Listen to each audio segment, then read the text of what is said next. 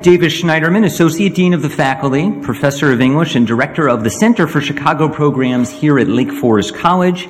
It is my pleasure to welcome you to Lake Forest College and my great honor to present the first of two 10th District Democratic Congressional Voter Fora, co-sponsored by the college and the Illinois 10th District Democrats, more commonly known as 10th Dems. We've had the pleasure of partnering with 10th Dems on tonight's forum with Brad Schneider and on a February 10th forum with his primary opponent, Nancy Rotering. Are you guys hearing feedback on this? I'm hearing a little. No? I'm going to put it back a little bit. Let's try that. Okay. In a few moments, a representative from 10th Dems will speak about their organization, but first I want to make a few announcements and offer a short uh, introduction to what we're going to do tonight. Let me begin actually with the announcements. Lake Forest College events are always free and open to the public. We welcome you to visit with us again for any of our community events. And on the table back by Jenny Larson, Jenny, could you raise your hand?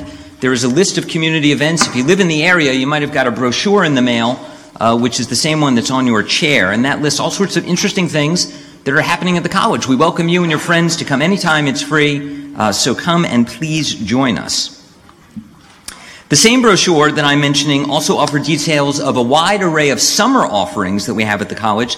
Those fall into three main groups. Summer courses, undergraduate courses, community offerings such as our popular By the Lake program. We have baseball by the lake, writing by the lake, and our camps and conferences, which include our Bard College affiliated writing and thinking workshop for high school students and many popular computer and athletic camps for younger children. So if you're looking for something to do this summer or your grandchildren or anywhere in between, uh, please check out the college. For our current students in the audience, you'll find the Career Advancement Center in the back. And you can uh, talk to Simmeret Smith there about internship and career opportunities. And everyone in the room can talk to the Schneider for Congress campaign about volunteer opportunities today as well.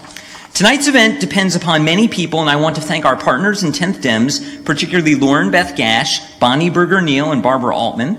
I also want to thank the many people who assisted us here at Lake Forest College, uh, particularly Chair of Politics Siobhan Moroney, who is on the dais. You'll hear more about her in a little while. I also extend thanks to Jenny Larson, the Assistant Director of the Center for Chicago Programs, who mightily handled the event's logistics. Thanks also to Rick Cohen and our public safety staff for providing services this evening, David Levinson and LIT for the live streaming. Uh, there's more I'll tell you about in a moment, but first I want to pause and introduce Barbara Altman, Managing Vice Chair of 10th Dems, to come say a few words and hopefully avoid the feedback that I'm getting. So, Barbara. Well, thank you, Davis. I'm also short and semi ambidextrous, but I'll do my best.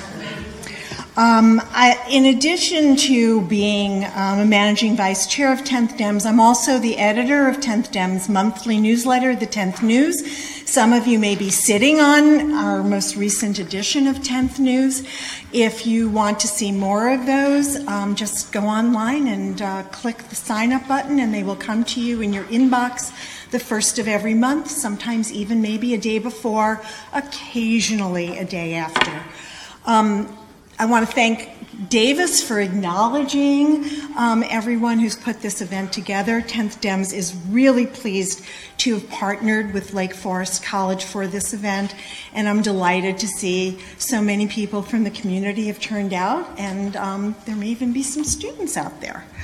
Um, we are pleased to welcome you for this Brad Schneider Forum, and we hope to see you again in two weeks when Nancy Rotering will also appear. And I urge every one of you to be sure to vote in the March 15th primaries for one of these excellent candidates. Democrats are really fortunate. You can't go wrong, but learn about the candidates, make your choice, and then vote. 10th Dems is a grassroots political organization. Our goal is to elect a Democrat to serve in Congress representing the 10th District, and our broader goal is to elect Democrats to all offices within the 10th District, from President of the United States to County Board to um, uh, uh, uh, Water Reclamation District. Um, I want to recognize among the many 10th Dems volunteers who greeted you our um, founding chair, former state representative Lauren Beth Gash, um, from Highland Park, Bonnie Berger Neal, our co chair from uh, Wildwood Grayslake, and um, I also want to acknowledge our other co chair who wasn't able to be here tonight, Marguerite Campton of Northbrook. Um, one of the reasons we're so pleased to partner with Lake Forest College is that 10th DEMS has its own university. We don't have a football team or a campus or a student body, um, and ours are, but we do have a wonderful uh, shield, chevron, whatever you call it, that every good college should have. And um, it, as it says, it, we're a political party school, and uh, we even have a Lat- Latin motto that I invite you to enjoy. Um, we sponsor events under that logo, and upcoming 10th DEMS events include a um, watch party as the returns come in from the Iowa caucuses. That's going to be Monday night at a private home in Bannockburn, and there are sign up sheets at the back table. Finally, um, we are also going to have, and very important, a post primary unity event on March 17th. We don't have a location yet, but um, that is going to be very important because whether Brad or Nancy emerges, all Democrats are going to be out there supporting them, I hope. Finally, if you're a student or know a student, you should also know that 10th DEMS has wonderful internship and volunteer opportunities. Um, there is information on the back table, and even if you're not a student, you're welcome to volunteer, and there's information for that at the back table. And you're welcome to talk to me or Lauren or Bonnie or any of the other 10th DEMS volunteers during the post forum reception. Thank you.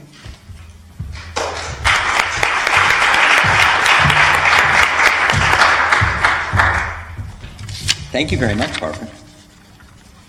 Okay, so let's talk about how the event tonight is going to go.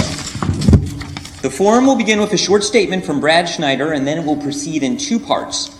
The first will be no more than 30 minutes and will feature questions asked by our faculty moderators, Siobhan Moroney, whom I previously mentioned, and Associate Professor of Politics Jim Marquardt.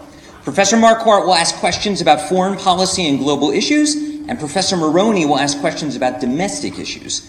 Those questions have in part been determined by questions that folks who are in the audience tonight submitted through our registration system. I want to introduce our moderators. Siobhan Moroney is an associate professor of politics and a resident of the 10th district since 1993. Her courses cover the subfields of political theory and American politics, while her previous scholarship covered early American educational thought, more recent scholarship has involved the intersection of American home design and familial relationships.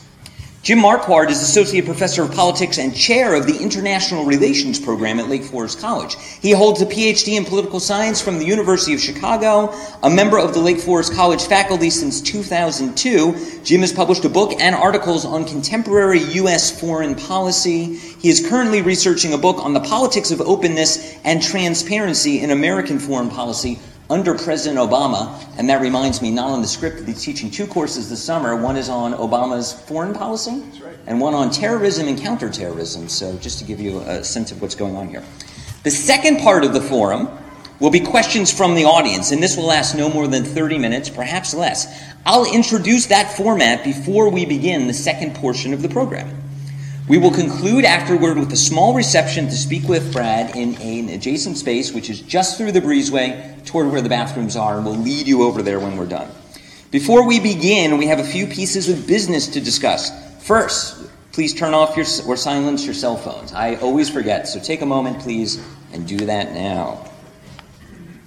Second, please do not record, video record, or tape the event this evening. It's being live streamed right now and it will be archived for later viewing. So we are asking folks not to do any recording. Third, we ask that you be respectful of our candidates, our candidate, their time, and the mission of Lake Forest College. It says in part, quote, we encourage students to read critically, reason analytically, communicate persuasively, and above all, to think for themselves. We expect all questioners to comport themselves in a manner that respects our more than 150 years of operation as a place of higher learning. As audience members, we may not always like what we hear, and we are free to disagree. but we hold ourselves to high standards of ethical communication. We thank our guests for their help in further modeling those behaviors for our students and the viewers at home. Lake Forest College endorses neither candidate in this race and simply wants to provide a space for discussion with each candidate. Accordingly, I am now going to read an introduction submitted by Schneider for Congress of the candidate. We want you to hear how the candidate describes himself through his campaign, but this should in no way be construed as political speech by the college. Again, the Jimi Hendrix feedback here. From 2013 to 2015, Brad represented the 10th District of Illinois in the 113th Congress. Brad is committed to core Democratic values and led job creation efforts through his service on the House Committee on Small Business. He proudly fought to protect Social Security and Medicare, a woman's right to choose, a healthy, sustainable environment, and full equality for the LGBT community. Before serving in Congress, Brad had a career in business that spanned more than two decades. Brad has deep roots and a long record of dedicated service in and for the community. Among his many commitments, he has been very active with the Jewish United Fund, Jewish Federation of Metropolitan Chicago. Brad earned his bachelor's degree in industrial engineering from Northwestern University in 1983 and his MBA from Northwestern in 1988. Brad and his wife Julie have lived in Deerfield for almost 25 years, where they have created a home, built their careers, and raised two sons, Adam, 22, and Daniel, 21. Thank you for suffering from our, through our long introductions. You are clearly people used to political discourse. I now ask you to welcome Brad Schneider.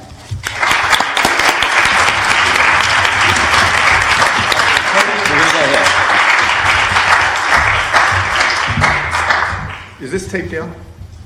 No. If it's okay, I'd rather come out in front of you if, if that's okay. Uh, good evening, everyone. Thank you all for coming out uh, on a cold evening. I know there's a lot of places you could be. I'm glad you came to be here tonight and give us a chance to have a, a what I hope is really a, a conversation.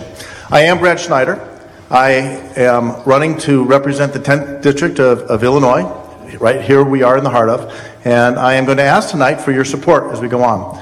But before I go forward, let me talk about uh, the last election for a little bit. In 2014, the National Republicans spent more money against me than any congressional Democrat in the country.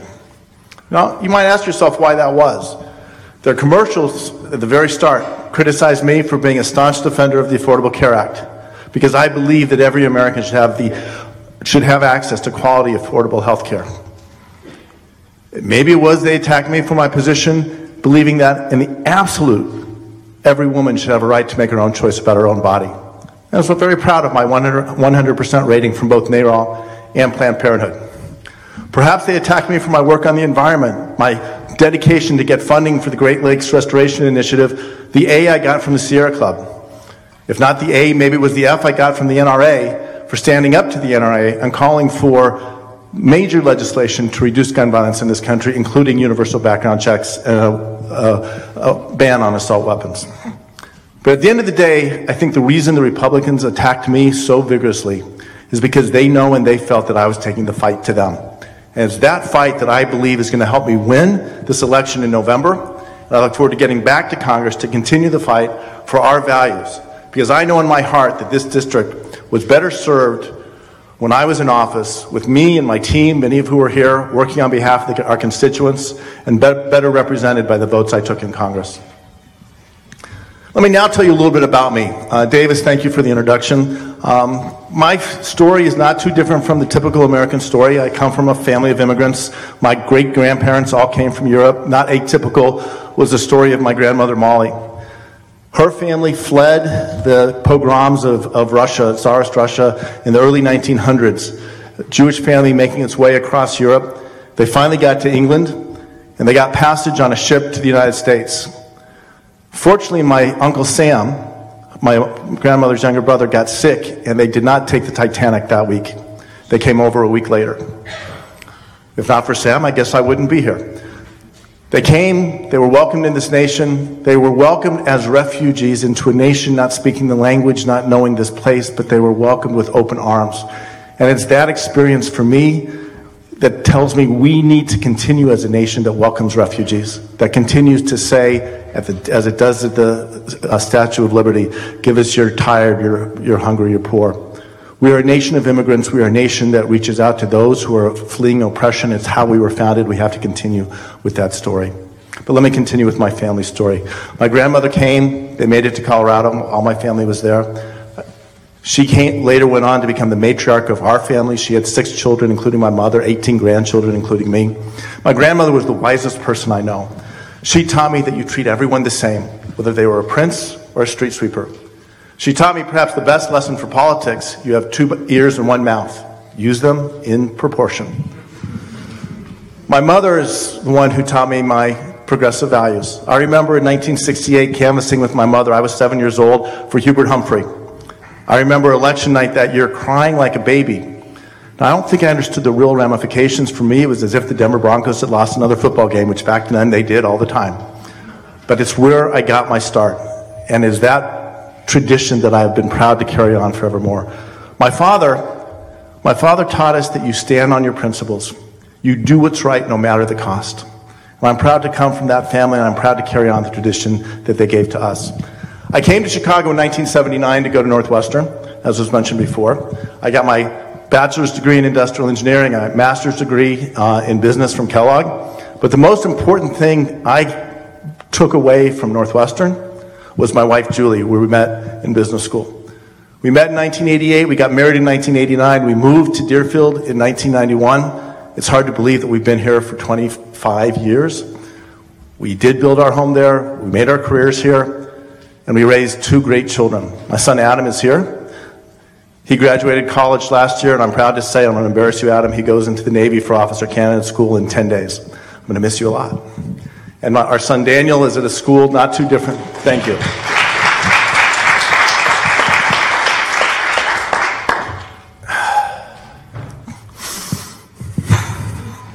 My son Daniel is at a, a college in, in Allentown um, called Muhlenberg, not too different from Lake Forest College.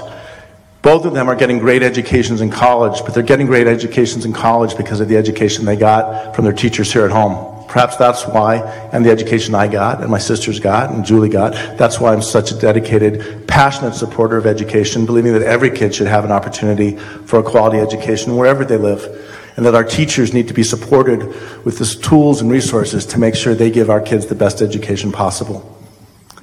That's who I am and where I come from. But that doesn't tell you the, the rest of the story. I believe in three things. I talked about family. The second facet of me is community.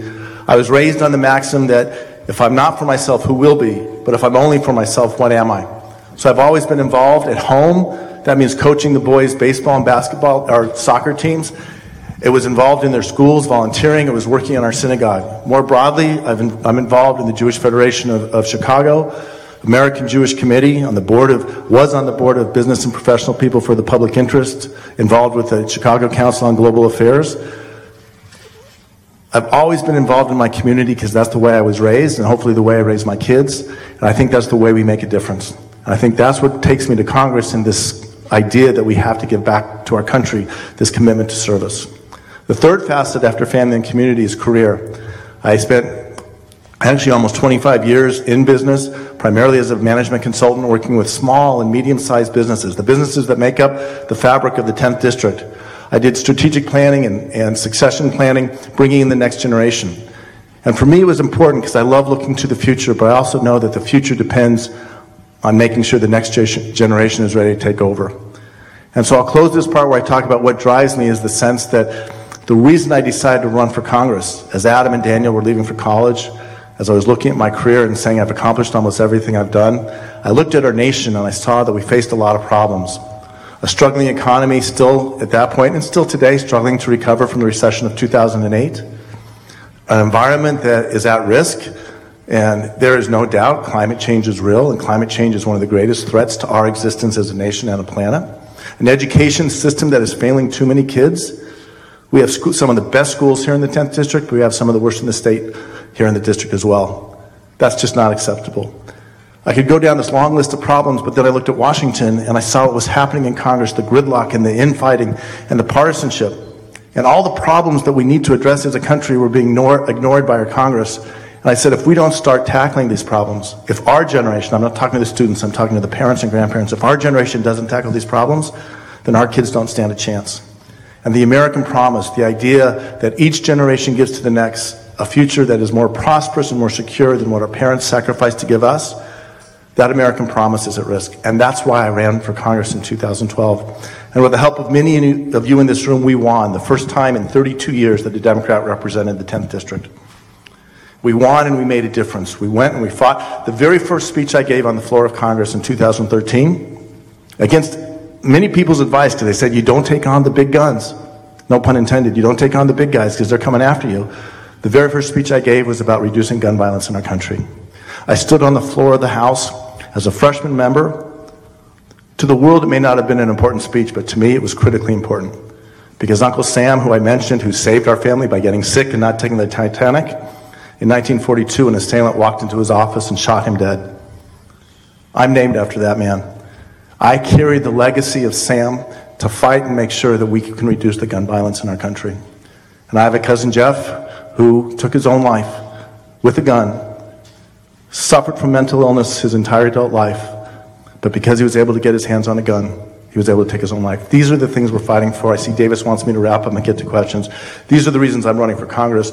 And these are the reasons people like eight mayors and, and uh, town presidents, seven senators, state reps, T- Toni Preckwinkle, Secretary of State Jesse White, Nancy Pelosi, Steny Hoyer, over 100 elected officials, and over 10,000 grassroots endorsers have uh, supported me, endorsed me, and want me to be your next congressman. Thank you very much.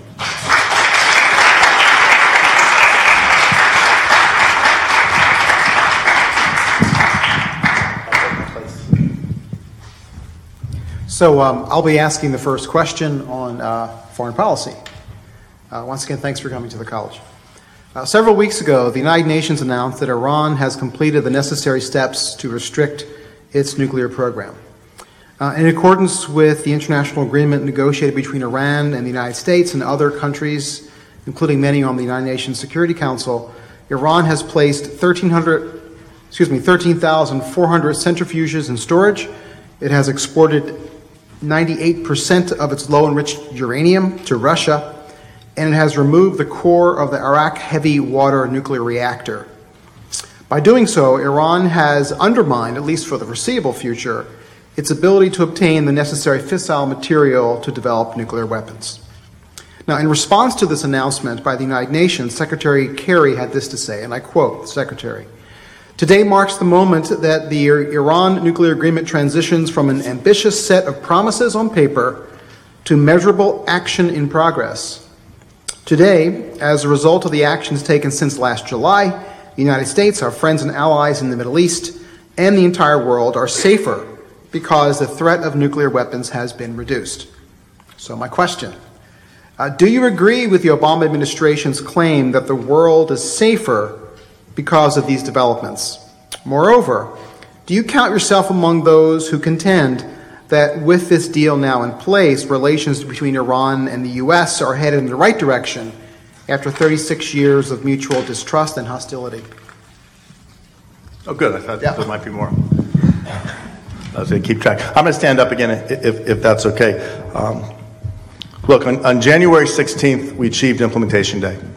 Uh, that was the accomplishment with, under the Joint Comprehensive Plan of Agreement between Iran and the P5 plus one, the five members of the uh, five permanent members of the Security Council plus Germany, to roll back Iran's nuclear program. These are most welcome developments.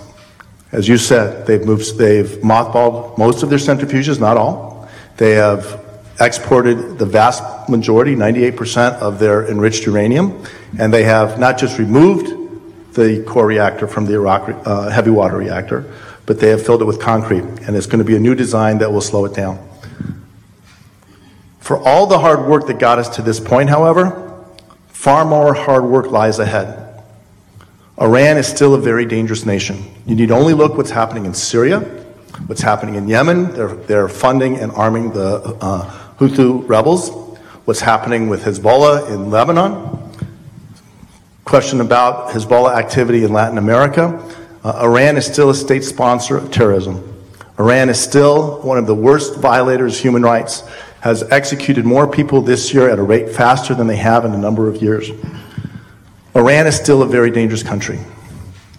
I think, I hope everyone in this room can agree that we're united in, in wanting to make sure that the JCPOA, the Iran agreement, succeeds not just for the next 15 years, the terms of the agreement, keeping Iran away from a nuclear weapon, but for the 15 years after that and forevermore.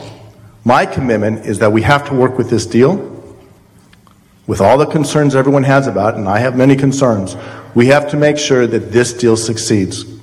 I was honored in Congress to be on the Foreign Affairs Committee. I was privileged to be selected by Steny Hoyer, the number two Democrat, the Democratic whip, to be part of a four man, four person, it happened to be all males, but four person uh, work group that included the senior Democrat on the Foreign Affairs Committee, the senior Democrat on the Middle East North Africa Committee, Henry Waxman, who had been there 40 years, and one freshman, me, because of my experience and insight and understanding of the issues in the Middle East. I know that this country has to be committed to policing and enforcing the Iran nuclear agreement for 15 years and 15 years beyond that. I'm committed to making sure it works, and I'm going to Washington to make sure it happens again. Thank you. Yeah, um, and my follow up um, when this deal was announced last year, uh, what was your position? Um, and has your position changed at all in the last uh, number of months? It hasn't changed. When the, when the deal was announced in the summer, I was critical of the deal. I had grave concerns that the deal, as it was structured, ha- had gaps that would make it harder to enforce, to police and enforce this agreement over the next 15 years. I had concerns that it lasts only 15 years.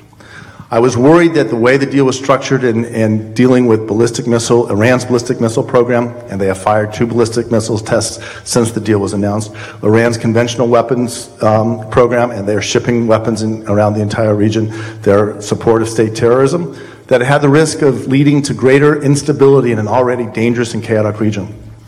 I believe then, and I believe today, that there are things that the administration can and should do with Congress with our allies, the Europeans, and even with the Chinese and the Russians, that will close the gaps and reduce the risk.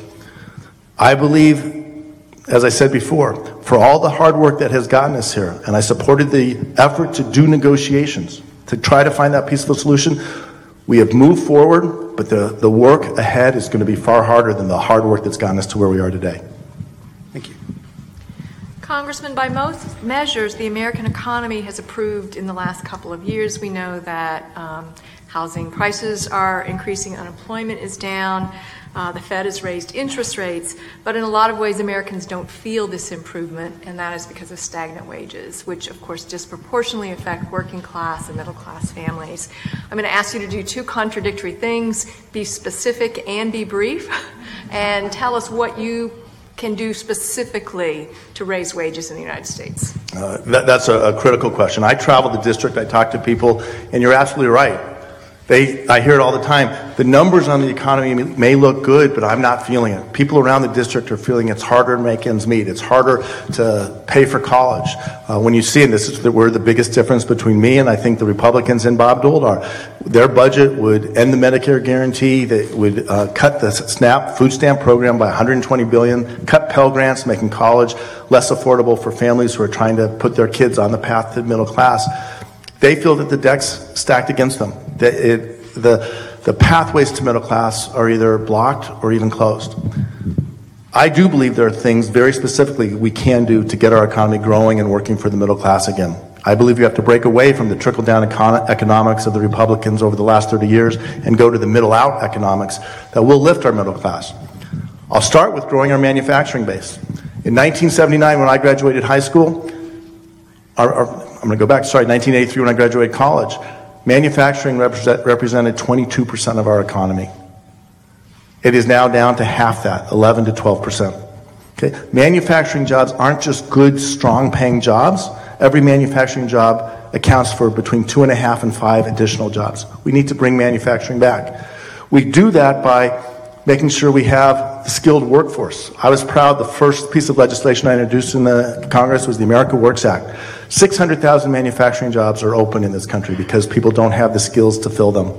The America Works Act, which was incorporated into the Workforce Investment Act that passed Congress, would take work with community colleges, technical schools, and industry to make sure that the lessons and skills being taught in those schools match with the skills and, and talents these companies were looking for, and to close that, that skills gap. We grow our manufacturing by addressing the deficit we have in our infrastructure. We're barely raising enough money to maintain our infrastructure while countries around the world are building new infrastructure, new roads, airports, seaports, rails, high speed rails, the things that allow products, goods, and services to move at a 21st century rate. And we're still running on rail lines that were built in the 19th century. We need to invest in infrastructure. We need to invest in education. We need to invest in innovation. If we do those things, we'll create more quality, well paying jobs, jobs that are of a multiplier effect that will create even more jobs and start lifting the wages and the living standards. Because while we're at 22% of manufacturing in 1983 to 11% manufacturing today, the median income of working families has gone down from 1983. That's just not acceptable. Do you support raising the minimum wage? I do, and I was proud to vote to raise the minimum wage when I was in Congress. I, I'll say it was a simple principle. I don't think anyone should work full time in this country and live below the poverty line. And I think if we can have a situation where people are no longer working two and three jobs just to make ends meet, you'll have parents home helping their children with their homework or coaching their baseball and soccer teams as I had the opportunity to do. It'll make for stronger communities, it'll make for a stronger economy. So, yes, I do support raising the minimum wage. Thank you. Back to foreign policy. Uh, last December in Paris, the United States and a host of other countries, uh, both developing countries and developed countries, uh, committed to deep reductions in future greenhouse gas uh, emissions, uh, which the scientific uh, community's consensus says is the main cause of climate change. what are the various policy proposals that you would endorse as a member of the House of Representatives for the United States to reach its target which is a 24 to 26 percent reduction in our emissions below 2005 levels From 2005, right? uh, by the year 2030. Uh, specifically, would you support a carbon tax in order to uh, encourage new sources of energy other than those that are carbon based? So, uh, first, uh, I applaud the, the progress that was made in Paris. Against expectations, many of the world didn't think we could actually get to an agreement. And the fact that the entire international community, without exception, because any one country could have vetoed that agreement, came to agreement is a significant step. It's distressing to me to think that you have 170 some countries in Paris who can all look at science and say climate change is real, and yet you come to Congress and you go to the Science and Technology Com- Committee is a great place to start, and you see many people who deny not just the science of climate change, but science in general. And this is the battle we fight at home. I was proud when I was in Congress to work on legislation and support efforts to uh, address our, our climate challenge. It is one of the greatest risks to our country. Uh, and don't take my word for it. If you look at the naval intelligence, their strategic plan, they have that at the top of their list of concerns as threats to our nations, national security threats. I support the uh, president's uh, clean power plan, his effort to uh, reduce carbon emissions in this country. That's got to be a piece of it. It has to include uh, support for alternative energies. I, I, supported when I was in Congress uh, um, uh, su- subsidies for wind power, other alternative energies, solar. It's going to have to be an all of the above strategy for sure until we develop the new technologies that allow us to move finally at some point completely off of fossil fuels. But we have to make sure that the market mechanisms are there. I do support market mechanisms to promote alternative energies and hopefully to control um, emissions. Uh, the banner headline in, I believe, yesterday's New York Times suggested that uh, prolonged um, low prices for crude oil, 20, 25, 30 dollars a barrel, will potentially uh, run roughshod over the Paris Agreement because as a cheap source of energy, countries will be reluctant to invest in more expensive uh, forms of uh, renewable energy. So I go back to my original question. Uh, if the cost of a barrel of oil remains very low, would you support a carbon tax in order to encourage renewables? I think a carbon tax is an example of a market mechanism, and I think there's ways we can use the market that will create incentives for companies and consumers to lower their, their emissions. Yes. Okay, one uh, second quick follow-up. Uh, we learned last year that uh, China's emission levels were actually much higher than they had been originally re- reporting, which comes as no surprise to anyone. Uh, what happens uh, two, three, five years down the road? You're back in Congress, and we discover that uh, China is not even coming close to meeting its targets. And uh, some people begin to argue that they're gaining market share in the economy because they're simply not making the investments necessary to transition to renewable energies. What do you do as a member of Congress in terms of legislation to try to affect China's thinking? So, one of the criticisms of the Paris Agreement is while it set these very important goals and for the first time acknowledged on an international stage that climate change is real, it doesn't have the enforcement mechanisms. I think there are things that we can do in the United States through, through Congress to try to create enforcement mechanisms or incentives, if you will. If China wants to do business with the United States, if any country wants to do business in the United States, we need to hold them to very stringent environmental standards, stringent labor standards. Those are things that we can do in Congress to create the dynamic. But there's another thing, piece of work. If you watch the news of what's coming out of China, young families are leaving China in droves, certainly leaving the big cities in Beijing and in, in Shanghai, because it's unhealthy for their children. They're suffering from a brain drain. They're going to be challenged to address the issue of climate change because if they don't, their economy is going to be hurt as well. So, mandatory sentencing and lengthy prison terms and the war on drugs are policies that are highly criticized by Democrats today, but Democrats actually supported these pretty strongly in the 1980s and the 90s. And so the party bears some responsibility for our nation's high incarceration rate. Add to that prosecutorial misconduct and police brutality, and the result is a disproportionate number of African American and Latino men caught up in the American prison system. Uh, it's clearly going to be a signature piece for President Obama's last year in office. What do you have to say specifically about how to address this disparity? So let me start with saying I hope it is a signature, signature piece of this last year because we are long overdue for justice reform. I think it's critical. Uh, let me take a quick aside to introduce some uh, special people in the audience. Uh, we have our current coroner, coroner, Lake County Coroner Tom Rudd is here. We have a, a candidate for Judge Mitchell Hoffman is here. Are, are there any other candidates in the audience before I forget? I happen to see them and, and want to introduce them. Uh, but we have to have justice reform. Uh, Cook County President Toni Preckwinkle talks a lot about this. She talks about what it costs us to incarcerate a young person in Cook County Jail for a year. It's about $54,000. I'm guessing tuition at Lake Forest is less than that. We could be educating every kid in prison in Lake in Cook County Jail, getting them ready to be contributing members of our communities rather than incarcerating them. But let me take it a step further. Why are these young people in jail? Most of them are there for nonviolent crimes, many for possession of, of, of small amounts of drugs. Most of them are there awaiting bail. Their families or um, friends aren't able to raise the money to get these people out. If they had bail, they wouldn't be there.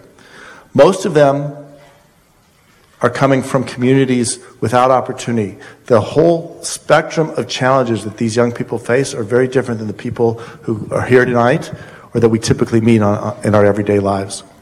But these are people who, given the chance, could become full participating, productive members of our communities. We should be investing in our communities to address poverty, has to be a, a part of it. We have to make sure a lot, a lot of the communities in Chicago and even within the, in the 10th District of Illinois are communities where the manufacturing firms that used to be here have, have either moved offshore or moved out, out to the suburbs. Okay? But even for the companies that moved out to the suburbs, the people who live in these towns don't have transportation to get there. So you have to be investing in these communities, investing in livable, workable communities with mass transit systems that allow them to get to work. We have to be making sure that their schools are every bit as good as the schools we all attended. So they have the graduate high school with the skills and lessons they need to succeed going directly into career or onto college, whatever they choose. It has to be all a part of those. You talked about prosecutorial misconduct, misconduct police uh, misconduct, and you can just look at the Laquan McDonald video that we all saw, I'm sure, and anyone who saw it had to be sickened. We need to make sure that people who behave in the way we saw in that video, people who violate the rights of Americans, whether they be young or old, white or black, are prosecuted and are punished to the full extent of the law. The police and the, and the justice system is there to protect us, not to prosecute us unfairly. And transparency is the best way to make sure that happens. So we need criminal justice reform. The war on drugs, the, the war on crime has put people in prison and thrown them away and treated them as though they don't have a chance to contribute to society. I just don't agree with that. Would you support legalization of marijuana? That's a much broader question. I mentioned earlier I come from Colorado. I've had, I've had the chance to watch the impact of the legalization process in, in Colorado transpire over the last number of years. When medical marijuana first came to Colorado, my parents live in a, a neighborhood um, kind of like Lincoln Park here in Chicago. The, the street corner or the, the block uh, down the street from where they live, on all four corners immediately popped up four medical marijuana dispensaries. Just how it happens. Um, obviously, competition, they didn't survive. They've gone on now to legalizing uh, recreational marijuana. The expectation was that it was going to create great revenue for the state, that they would uh, not be any, any issues with it. They've really struggled. So I believe we need to move forward in addressing the problem of, of marijuana in the country. I believe that should be a state issue. I believe let's let the states go through the experimentation and figure out how to get it right, and let's deal with it on the national level. But I don't believe that someone who's uh, in possession of a little bit of marijuana should be put in jail and have their life completely ruined because of it. So back to foreign relations. Uh, let's talk about uh, international trade. Uh, late last year, uh, the United States concluded negotiations with 11 other countries in the Pacific Rim, uh, an area covering the Americas as well as Australasia. And the objective here is to lower barriers to trade among these countries. The signatories to this agreement, the so called Trans Pacific Partnership, uh, designs to promote economic growth and job creation, enhance innovation and productivity, and competitiveness among these countries to raise living standards, to reduce poverty, promote transparency, good government. In effect, free trade is going to do lots of great things for everybody. Uh, let's assume you are our current member of Congress from the 10th District uh, when this bill comes up for debate, presumably sometime this year. Um, First, how would you vote? And secondly, what is your thought process as to how you would reach that conclusion? Well knowing, of course, that the Democratic base is uh, increasingly opposed to free trade agreements. Let me start the answer with this with the basic principle. We are in a global economy. Trade is a critical part of that economy, and the United States has to lead on trade. But it has to be fair trade. It has to be trade that if the United States can compete on a level playing field where we're strong, we have a chance to win, we win. Perhaps not every time, because competition, you don't win every game. But we win because we have the best, most productive labor, we have the most innovative workforce. It's got to be fair trade. And as I look at any trade agreement, I'm looking at does it protect American interests? Does it reflect and protect Americans' competitive advantages? Does it raise trade on a global level to our standards, a race to the top, if you will, on labor, on environment, on protection of intellectual property, on currency manipulation? Or is it a race to the bottom where there are no rules and labor can be exploited and the environment is disregarded? When I was in Congress, TPP was being negotiated. I had the chance to sit down and read many, although not all of the chapters in their draft form. I'll explain to you the process just to give you a sense of the, the reason I might have serious concerns uh, about the, the TPP. It was very secretive. Only I could look at the document, none of my staff. People from the uh, trade office would come to my office. They came with a canvas envelope, a canvas briefcase that's locked. It did not have the handcuffs, but it almost did. Four people would come and sit with me. We could talk about the issues with my staff, but until my staff left the office, That briefcase wasn't unlocked. Once they left the office and the door was closed, they would unlock it, they would hand me the draft uh, chapter, and there are 29 chapters of TPP, and they would watch me as I read that. Imagine sitting in a room reading a legal document. Some of them, some of the chapters are shorter, some of them are longer, but the whole thing's 6,000 pages, and trying to process and understand it. I have real concerns about the way the trade agreement was being presented to Congress. It is the responsibility of Congress to oversee trade, and it's critical that Congress has its voice heard. That's why this summer I did not support the uh, fast track, the TPA. Now, the deal was released last year. As I mentioned, it's now lo- no longer draft form, it's final form, but it's 6,000 pages. I'll tell you the same thing I told everyone who came to my office. I believe in trade. I believe at 5% of the global population, the United States should see the rest of the world, the other 95%, as a great market opportunity. But it has to be fair trade. I'm going to read the document, I'm going to understand it, and I'll make my decision based on that. But as I look at the document, I want to know that we are protecting standards for labor, the right to organize, the right to bargain collectively, by our standards, not going to the bottom of standards, for example, of Vietnam. That as we try to protect the environment, address climate change, we're doing it in a way that's going to be successful, not a way that says, well, our hands are tied, we can't do it, we tried. That we're going to make sure that intellectual property, if you invent something and you have a, or you write a book, that someone in a faraway country or make a movie can't steal your intellectual property and take away that value from you and that currency can't be manipulated to affect prices to give other countries unfair advantages to dump their products here. So my process is to study, as I do with all everything I, I did when I was in Congress and when I get back to Congress. I will read the document, all 6,000 pages. Uh, unlike other things, I will probably read this only once, but I will study it, I will understand it, I will talk to the experts, and I'll make my decision. We're going to have to wrap the first part of the forum now, and I want to thank our moderators, Professor Mar- Professors Moroney and Professor Marquardt, for those questions, and candidate Schneider. I want to introduce the second part of what we're going to do. So, this is the audience question portion. You two are welcome to hang out there, but you're also welcome to um, sit down and take a seat if you prefer. Do they I'm- give out grades? What's that? Yes, Oh. they, they give out grades. Uh, and yes, they do. I'm going to move through the audience with this microphone, and you can raise your hand if you have a question. I will come to you. You do not need to get up to come to me. I'm going to hold the microphone out to you, but I'm not going to hand you the microphone. Please do not try and take the microphone from me because I'm going to yank it back. Okay? You need to limit your question to no more than 30 seconds because we have many people who are going to want to ask questions, and if we don't, then we are going to get to the reception even sooner.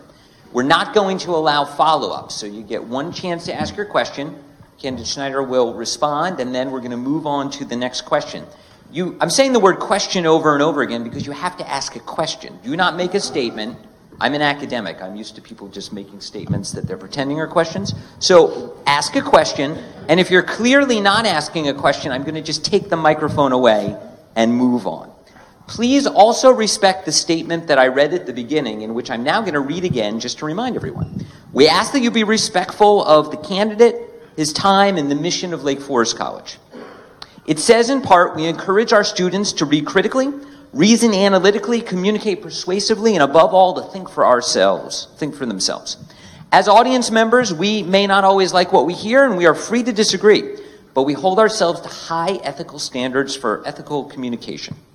We thank our guests here tonight for their help in further modeling those behaviors for our students who are here in the audience and for all the people who are watching at home. So I'm really looking forward to this part, and we're going to start that now. So, Good. you look like you want to say. And we ask. ask also that everyone please state your name. Yes, I forgot about that. And where you live. State your name and where you live before you ask the question, please. So, all right, I'm going to come around.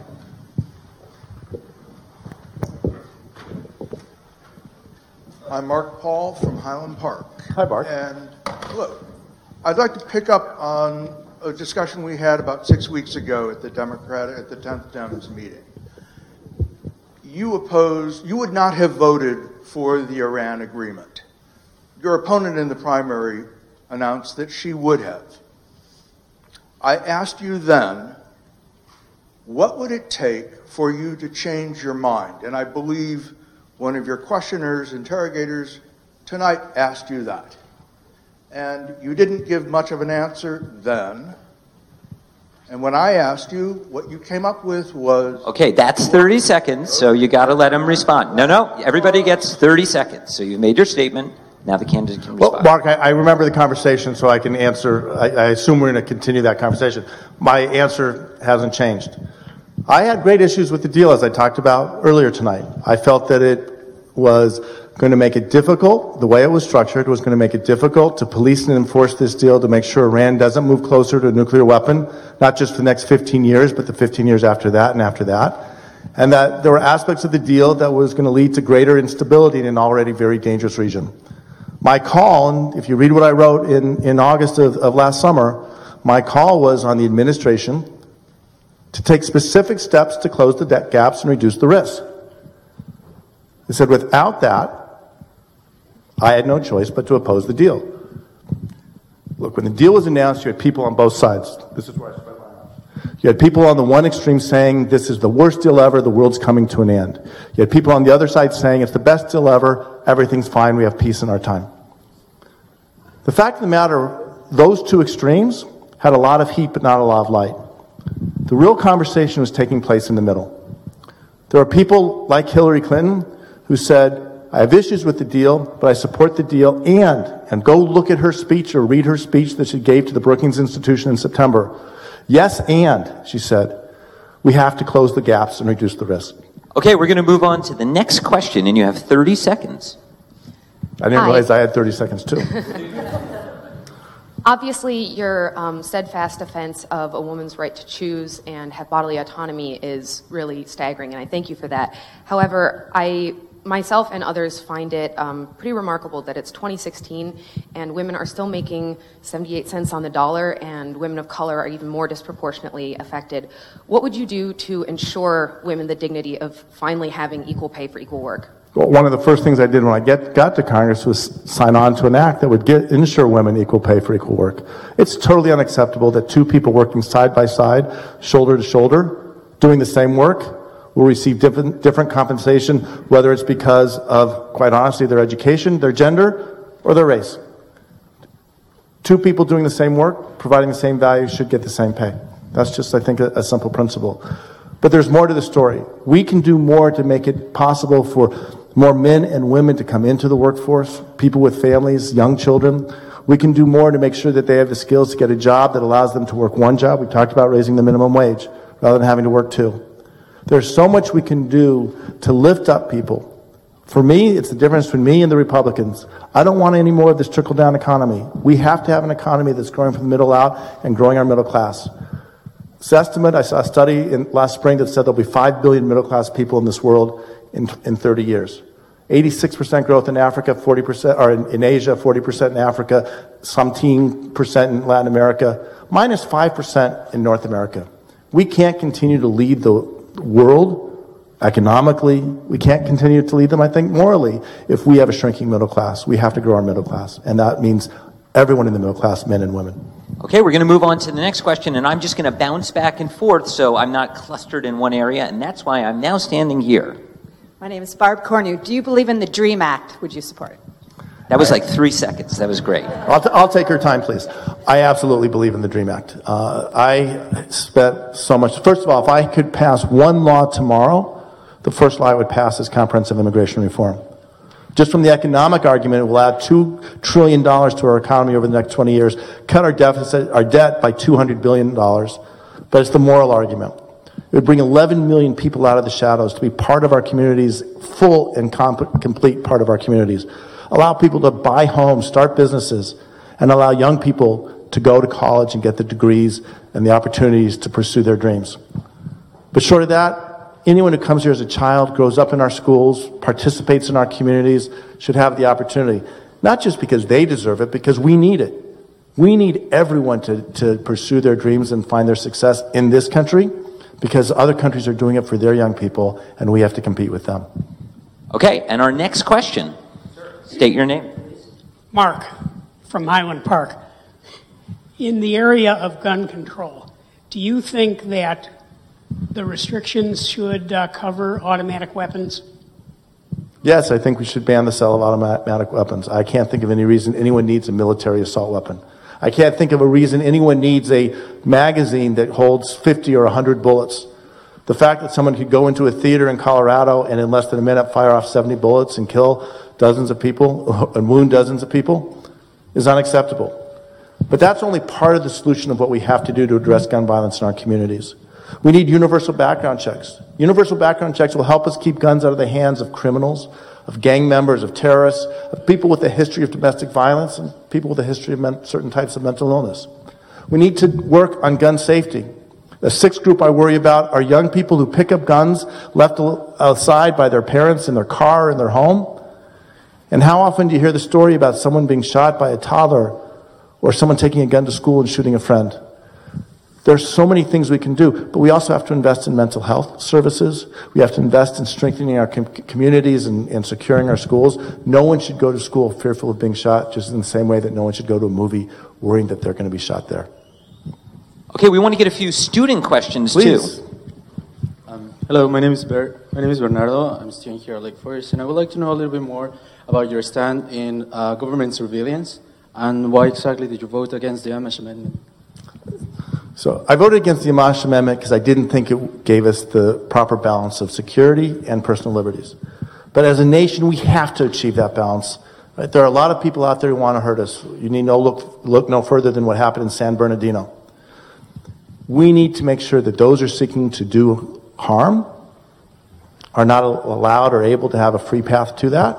But at the same time, we need to make sure that we protect what was defined in our Constitution, but given to us by God, the rights and liberties to privacy, to security.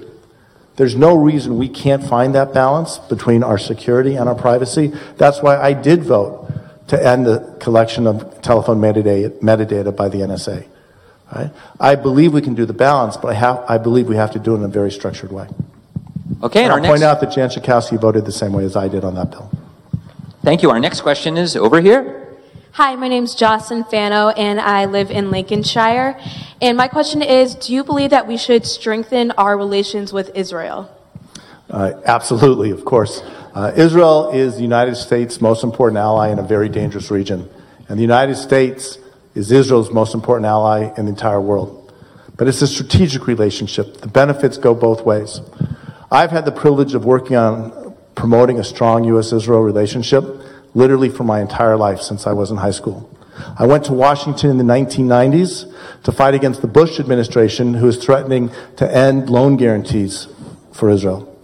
I've advocated for over two decades trying to prevent Iran from having a nuclear weapon.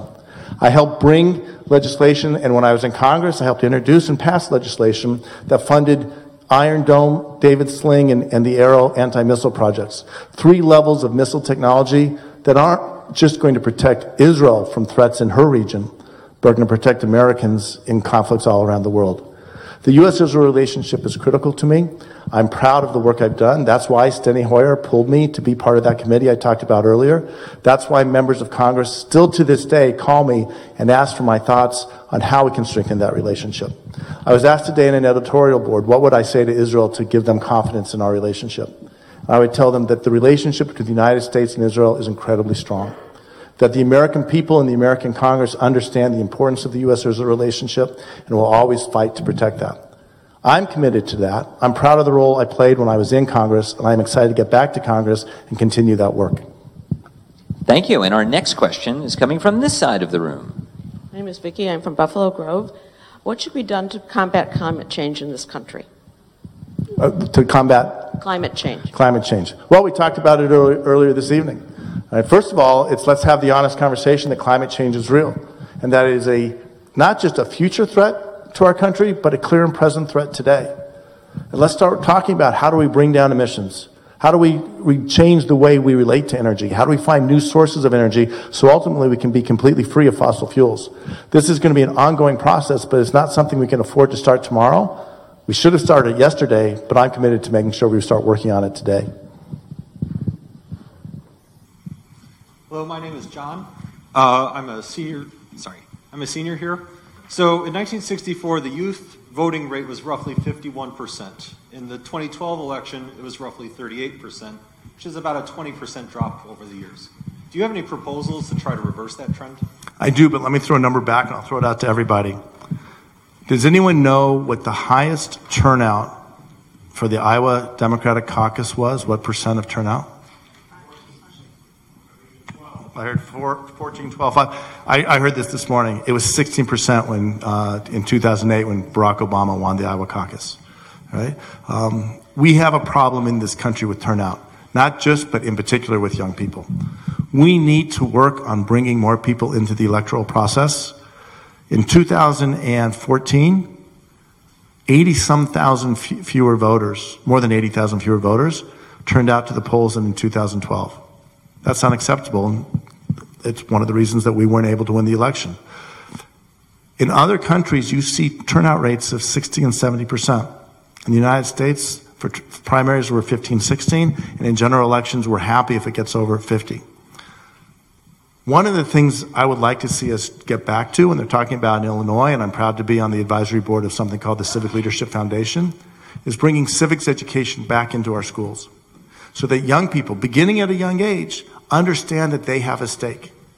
Because part of the people, part of the reason people don't vote is they think it doesn't matter to them. We have to demonstrate that it does. The 80,000 people who didn't turn out in 2014 that were there in 2012, I wonder if they had turned out if we might have a different situation in Springfield with our governor. Right?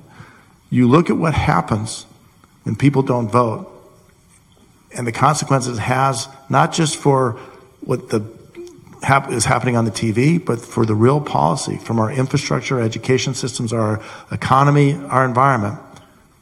It's having a detrimental effect. The other thing, and you didn't ask about this, but let me jump, and I'm going to ask the question so I get another 30 seconds. What would I do about But you campaign just finance? used five seconds. All right. But the other, so the other thing we have to do is we have to uh, take care of Citizens United because money in politics is distorting the system and it is making it. They took two seconds. I want it back to finish. Money in politics is distorting our system and it's making it more and more likely that people say, I don't have a voice, therefore I'm not going to vote, and we have to fix that. It was a very effective use of time. All right, next question. Uh, my name is Anusha. I'm from Buffalo Grove. Uh, my question is Do you support same sex marriage? So I talked about my grandmother Molly being the wisest person I know.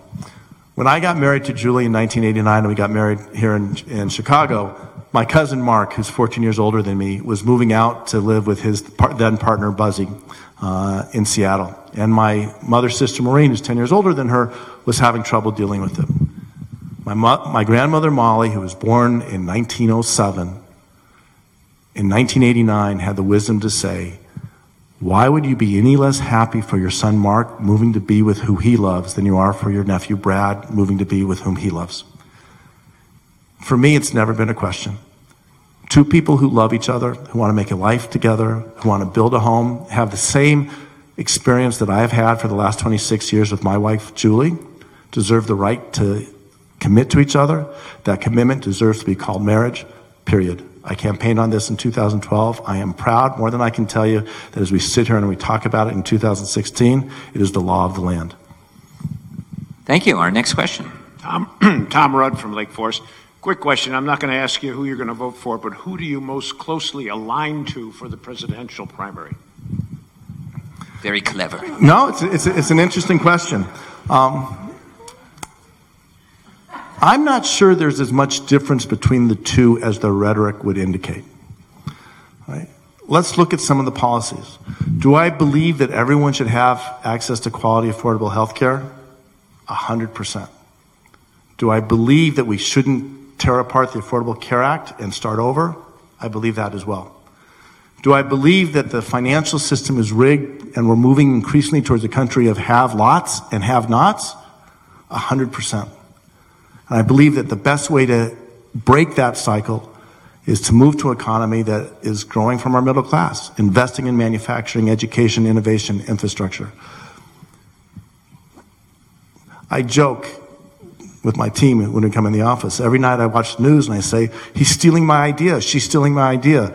I'll tell you that I align in principle with both of them very, very much. I'll tell you this whoever is our nominee, and I will tell you who I'm supporting because I've come out publicly. I believe our next president is going to be the first woman president of the United States. But whoever is the nominee is going to be a better president than anyone else that the other side would try to nominate.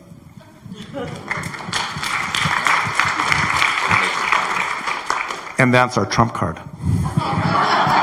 Oh. All right, our next question. Uh, Sean Menke, I'm a professor here at Lake Forest. You mentioned poor voter turnout. So my question is, does Congress or should Congress play a role in guaranteeing it by changing gerrymandering rules, such that a lot of people do feel dispossessed of their vote because of the way we draw districts, their vote really doesn't matter. So let me state the principle for, before I give the answer you don't want. Um, we have to fix the way districts are drawn in this country because it is a one of the great sources of the uh, partisanship we see in Congress and the inability to get anything done. We also have to uh, change. I would like to see us make voting easier. There's all kinds of things, but by Constitution, my understanding anyway, and I'm an engineer, not a lawyer, but by Constitution, I believe that it is the states that draw the districts. It can't be a federal decision. But we have, that's why I can't give you the answer you want. But I think we have to do that. There is a group working on that in Illinois. Uh, there are things that have happened in other states. By the way, it's not just the, the, the gerrymandering. The jungle primaries you see in California and Oregon and, and Washington State um, are really interesting. And just for those of you who don't know, the primary in these states is, is an open primary. There are Republicans and Democrats running together, and the two highest vote getters go on to the general, which I would have to believe in our case would be Nancy and me, not Bob, but you never know. But it, it, it creates a, a, whole different dynamic. I think there's lots of things we can and must do. I think, I'll take a, a step back to Congress. I think there are things Congress can do to help that process along because if some states do the right thing, and you start having more centrist members and more competitive House races, there's only 12 competitive races in the country. What happens in this district is almost unique. There aren't a lot of districts like that. If more states have the um, more dynamism in their politics, then the states that have less dynamism because of the seniority system are going to just by nature of time accrue more power.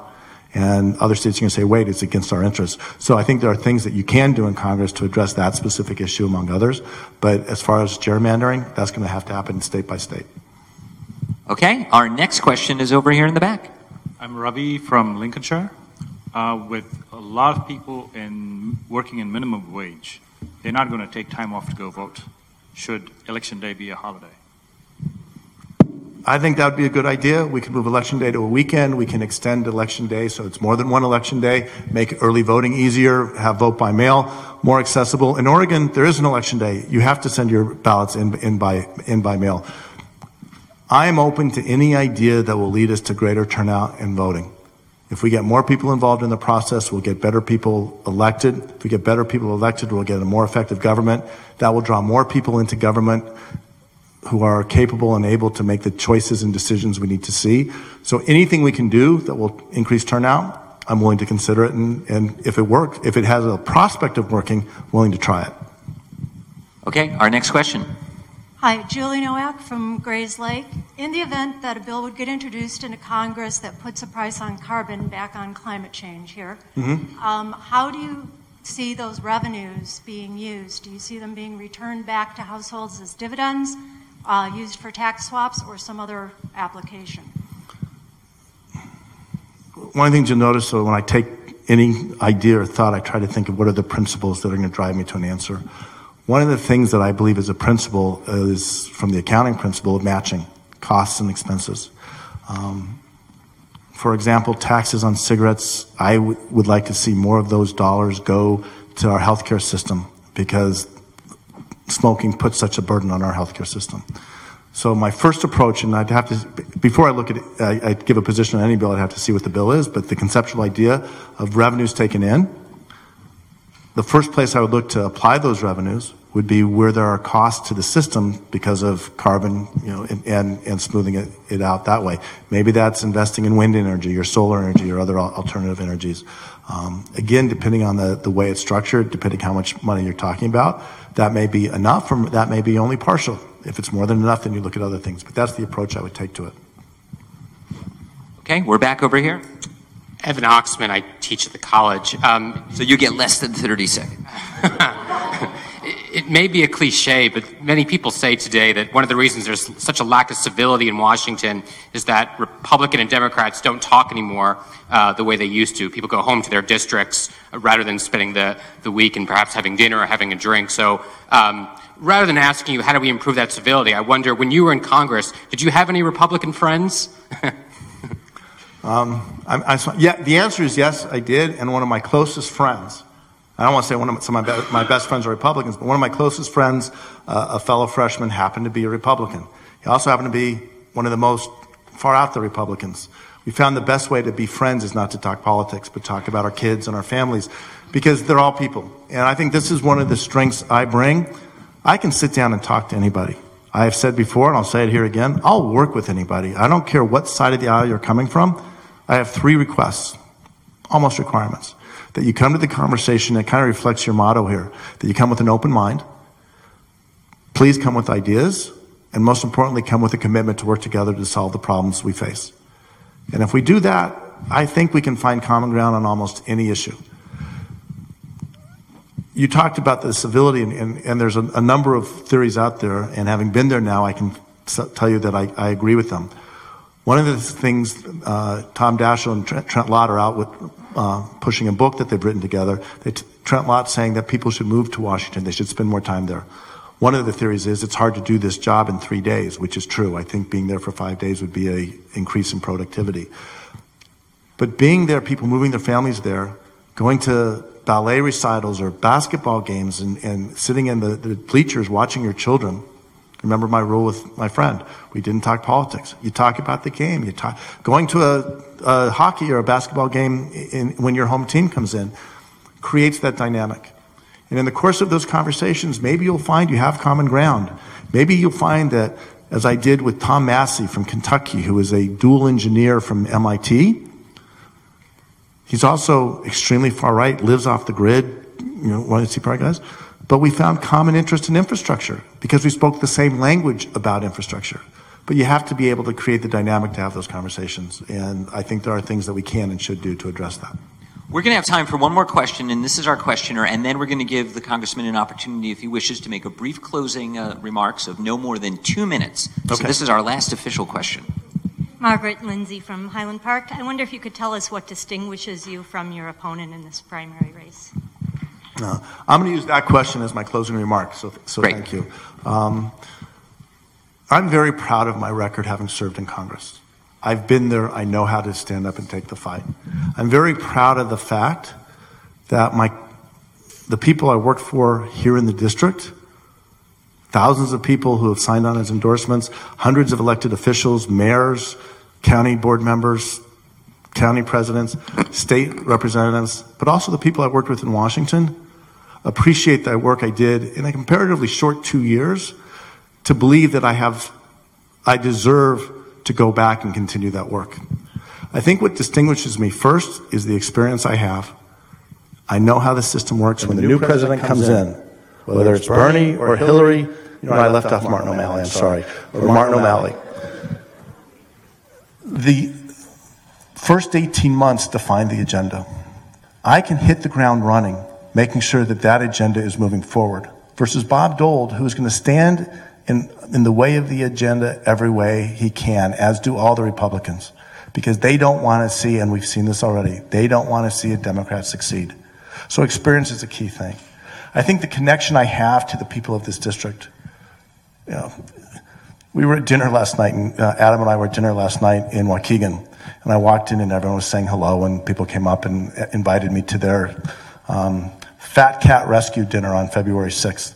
And he says, Does this happen to you everywhere you go? And I smiled and I said, It's very flattering, but yes, it does. Because the people in the district know me and they know they can approach me and they know that I have their interests at my heart and that I've been committed already to working to go there, to go to Washington and fight for their priorities. I'm very proud of that. I'm very proud of the fact that I won in 2012, the first Democrat to win this district in 32 years. I want it because I believe the people of the district understood that I better represent the values and priorities of the vast majority of voters in the 10th district than Bob Dold. The question about voter turnout breaks my heart that we couldn't get our voters to the polls in 2014. We'll do that in 2016. And I think the fact that so many people appreciate the work that I've been doing on their behalf, that they agree with what I said earlier, that this district was better served by the people I brought together working in this district and better represented by the votes I took in Washington, those are the reasons why I think I deserve your support. And those are the reasons why I think the people of the 10th District are going to carry us together to victory in November. So let me thank you all for coming out. I appreciate you being here. I appreciate these questions.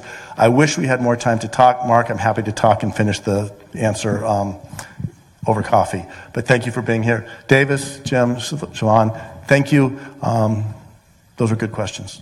And I hope I pass and, and can go to the next grade up. Congressman Schneider, thank you for being with us here tonight.